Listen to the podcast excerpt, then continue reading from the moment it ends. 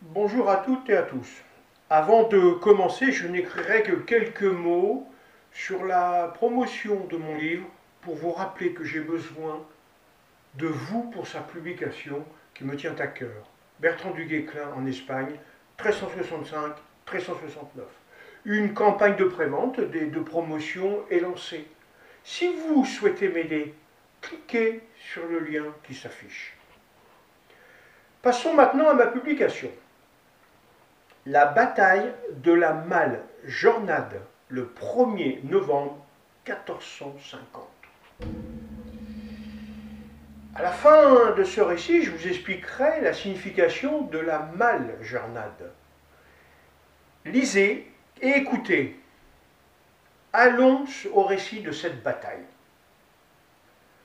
En 1449, Charles VII rompt le premier la trêve de cinq ans conclue avec le roi d'Angleterre, Henri VI.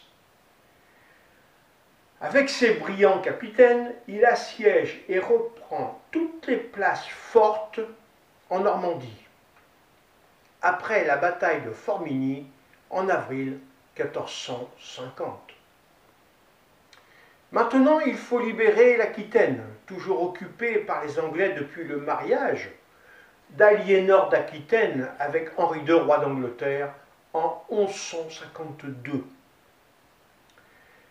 Parti de Normandie sur ordre du roi, Jean II de Bourbon, comte de Clermont, et Jean de Dunois, dit le bâtard d'Orléans, à la tête d'une forte armée, prennent les villes neutres de Cognac et de Saint-Mégrin dans le Saintonge.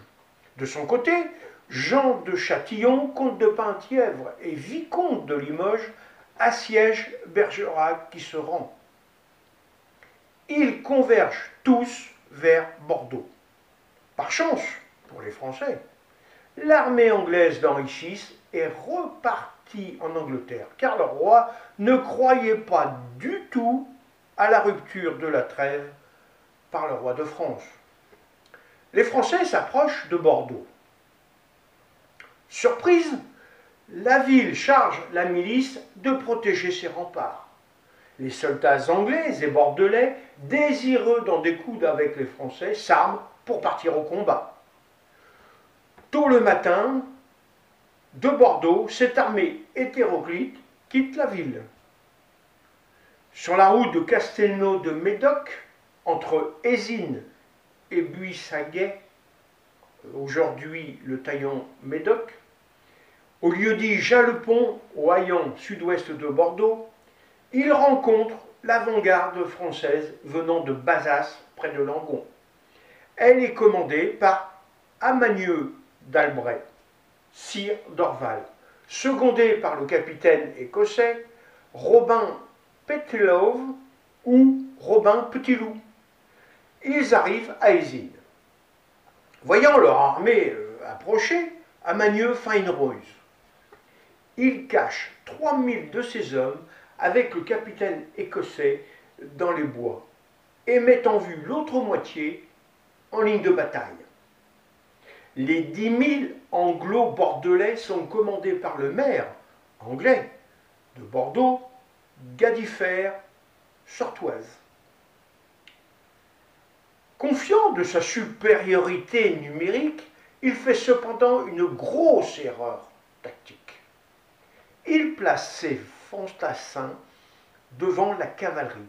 Par conséquent, il omet d'envoyer des éclaireurs à cheval pour observer les lieux où sont cachés les 3000 Français. Sans se soucier du danger, il lance l'attaque sur la ligne ennemie en bataille. À Magneux, ruse une seconde fois. Il se replie en simulant la peur vers le pont qui enjambe un ruisseau. Conscients qu'ils sont perdus, car après le pont, c'est un cul-de-sac avec une lande marécageuse. Les Anglo-Bordelais redoublent de hardiesse, ne voulant faire qu'une bouchée de leur ennemi. Mais les fantassins peinent à avancer. Ils ont marché trois heures depuis Bordeaux et sont cuirassés lourdement. Cependant, avec la hargne au cœur, il court maintenant, épée levée, à deux mains. Il passe devant les Français embusqués sans les voir. Le maire est ravi et fier, car il a tendu un piège. Seulement, ce piège se referme sur lui. Arrivé au pont, les Français du capitaine écossais sortent de leur cache et attaquent l'arrière des Anglo-Bordelais. Quant aux 3000 soi-disant fuyards, ils font volte-face et prennent à partie l'avant-garde ennemie. Se voyant perdus, certains Anglo-Bordelais s'enfuient dans les marais et s'embourbent. Rattrapés, ils sont tous passés au fil de l'épée. En fin de compte, entre 1500 et 1800 anglo-bordelais sont tués et 2600 sont soit blessés et faits prisonniers. Quant aux quelques milliers restants, en particulier la cavalerie, ils fuient vers Bordeaux sur ordre du maire lâche et pleutre qui est en tête, laissant derrière lui les derniers combattants aux prises avec les Français. Le sire d'Orval pourrait les rattraper, les tuer et pénétrer glorieusement dans la capitale de l'Aquitaine, mais il s'y refuse.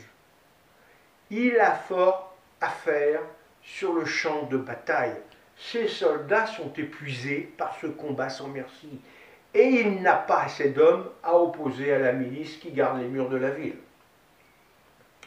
Cette lourde défaite anglaise fut appelée la mal-jornade ou, maintenant, la mauvaise journée. Nous sommes le 1er novembre 1450, le jour de la Toussaint. Le maire, avec l'accord des Français, ramène à Bordeaux les morts et les blessés du champ de bataille. En voyant ce combat rentrer dans la ville, l'archevêque de Bordeaux ressent une immense douleur il priera pendant 48 heures. Maintenant, le royaume d'Angleterre tremble. Il a perdu la Normandie et l'Aquitaine est sur le point de tomber.